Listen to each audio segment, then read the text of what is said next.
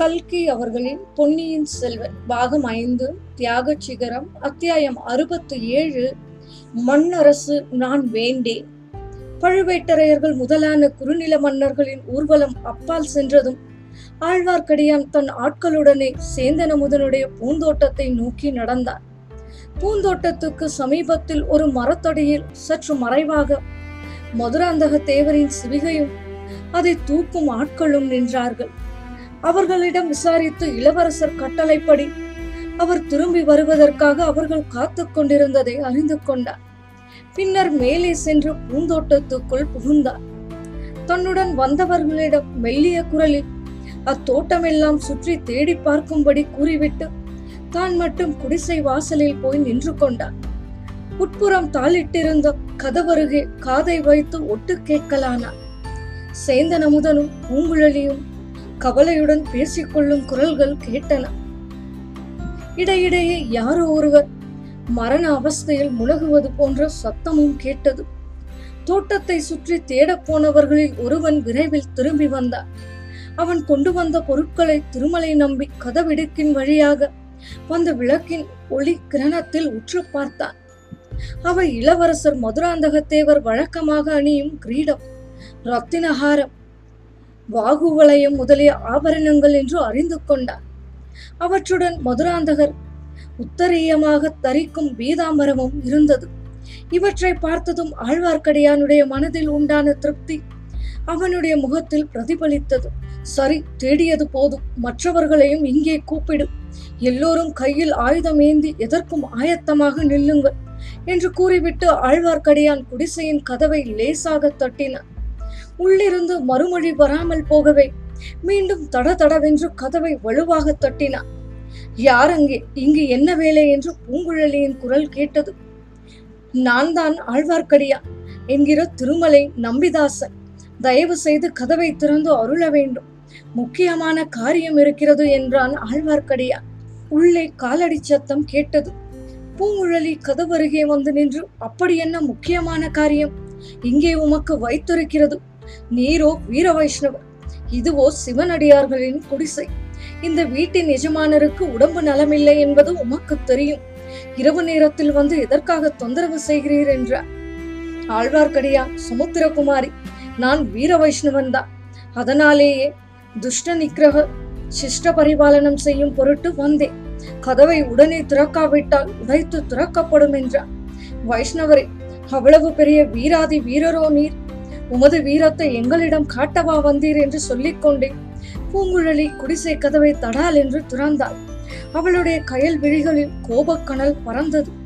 ஆழ்வார்க்கடியான் மீது தன் கோபத்தை காட்ட எண்ணியவள் அவனுக்கு அப்பால் வீரர்கள் சிலர் நிற்பதைக் கண்டு திடுக்கிட்டார் உடனே கோபத்தை தனித்துக் கொண்டு ஐயா இது என்ன? இவர்கள் யார்? எதற்காக இங்கே வந்திருக்கிறார்கள்?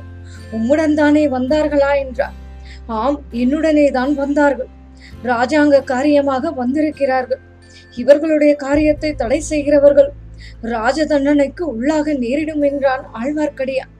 நல்ல ராஜாங்க காரியம் நல்ல ராஜ தண்டனை இந்த மாதிரி பேச்சுக்களை எல்லாம் கேட்காமல் எப்போது கோடிக்கரைக்கு போய் சமுத்திரத்தின் அலை ஓசையை கேட்டுக்கொண்டு நிம்மதியாக இருக்க போகிறோம் என்று இருக்கிறது. போகட்டும் இவர்களை எல்லாம் கொஞ்சம் தூரத்தில் இருக்க சொல்லிவிட்டு தாங்கள் மட்டும் உள்ளே வாருங்கள். இந்த ஓட்டை குடிசைக்குள்ளே என்ன ராஜாங்க காரியம் வைத்திருக்கிறதோ தெரியவில்லை. அதை பார்ப்பதற்கு தாங்கள் ஒருவரை போதாதா? அத்தான் அதோ கட்டிலில் படுத்து வேதனைப்பட்டு கொண்டிருக்கிறார். இவர்கள் உள்ளே வந்தால் அவர் திடுக்கிடுவார். அதனால் அவர் உடம்பு இன்னும் சீர்கேடடையும் என்றார். ஆழ்வார்க்கடியான் குடிசைக்குள் பிரவேசித்ததும் அவனாகவே கதவை மறுபடியும் சாத்தி தாளிட்டார். பூங்குழலி உன்னுடைய வார்த்தை மிக்க வியப்பாயிருக்கிறது. ராஜாங்க காரியங்களின் பேரில் உனக்கு இவ்வளவு அருவருப்பு எப்போது உண்டாயிற்று? பட்டத்து இளவரசரை மணந்து சிங்காதனம் ஏறும் உத்தேசம் என்ன ஆயிற்று? அவ்வாறு நடக்கும்போது ராஜாங்க காரியங்களில் முழுக்க முழுக்க கவனம் செலுத்தித்தானே ஆக வேண்டும் என்றான் திருமலை. ஐயா வைஷ்ணவரே அந்த உத்தேசத்தை நான் அடியோடு விட்டுவிட்டேன். சென்ற சில தினங்களில் ராஜ்யபாரம் தாங்குவது என்பது எவ்வளவு சங்கடமான காரியம்.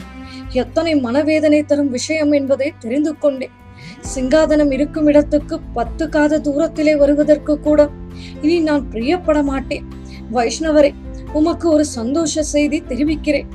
என் அத்தான் சேந்தன் அமுதனை மணந்து கொள்ள நான் முடிவு செய்து விட்டேன் சற்று முன் இங்கு வந்த செம்பியன் மாதேவியிடம் சொல்லி அவருடைய ஆசையும் பெற்றுக்கொண்டோம் அமுதனுக்கு உடம்பு கொஞ்சம் குணமானதும் இருவரும் கோடிக்கரைக்கு புறப்பட்டு போய்விடுவோம் என்றார். ஆழ்வார்க்கடியான் குறுக்கிட்டு ஆஹா நல்ல தீர்மானம் செய்தீர்கள்.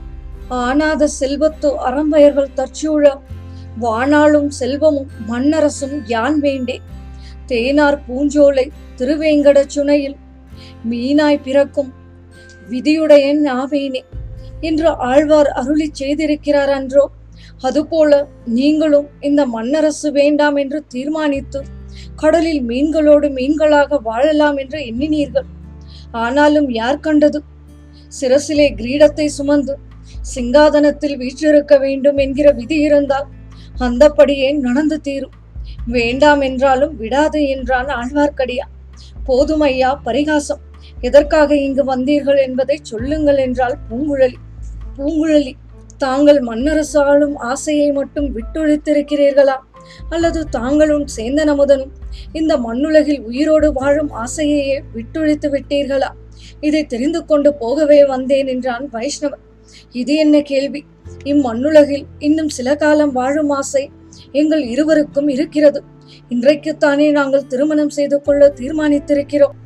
வைஷ்ணவரே எங்களுக்கு வாழ்த்து கூறுங்கள். அத்தான் விரைவில் குணமடையுமாறும் ஆசை கூறுங்கள் என்றால் பூங்குழலி. நான் வாழ்த்து கூறவும் ஆசை கூறவும் சித்தமாயிருக்கிறேன். ஆனால் என் வாழ்த்தும் ஆசையும் வீணாக போகலாகாது. உங்கள் இருவருக்கும் இவ்வுலகில் உயிரோடு வாழும் எண்ணம் இருந்தால் பாதாள சிறையில் இருந்தவர்கள் தப்பி ஓடுவதற்கு ஏன் உதவி செய்தீர்கள் என்று கேட்டான் திருமலை. பூங்குழலி முகத்தில் வியப்பை வருவித்துக் கொண்டு இது என்ன? எங்களுக்கு ஒன்றுமே தெரியாதே.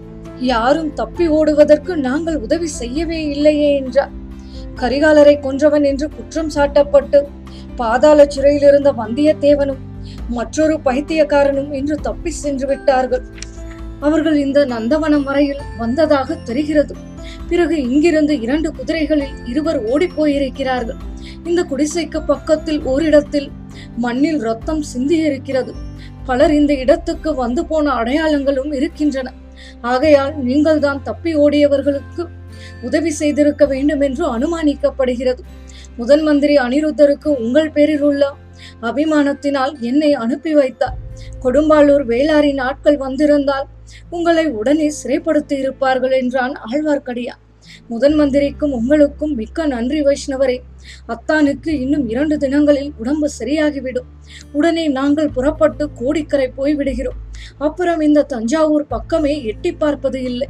அதுவரையில் தாங்கள் தான் எங்களை ராஜசேவகர்கள். யாரும் தொந்தரவு செய்யாமல் உதவி புரிய வேண்டும் என்று வேண்டினாள் பூங்குழலி.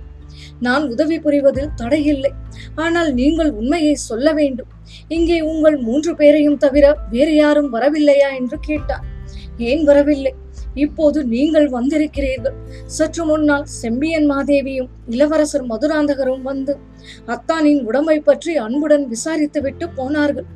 இப்போதுதான் தஞ்சாவூர் கோட்டையை சுற்றி எங்கு பார்த்தாலும் போர் வீரர்களின் நடமாட்டமாய் இருக்கிறது.